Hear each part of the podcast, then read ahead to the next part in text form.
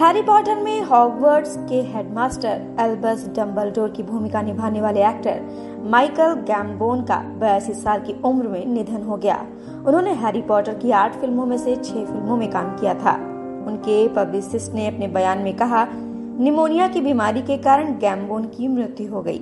मृत्यु के समय अस्पताल में उनके साथ उनकी पत्नी, एनी और बेटे फर्गस साथ थे।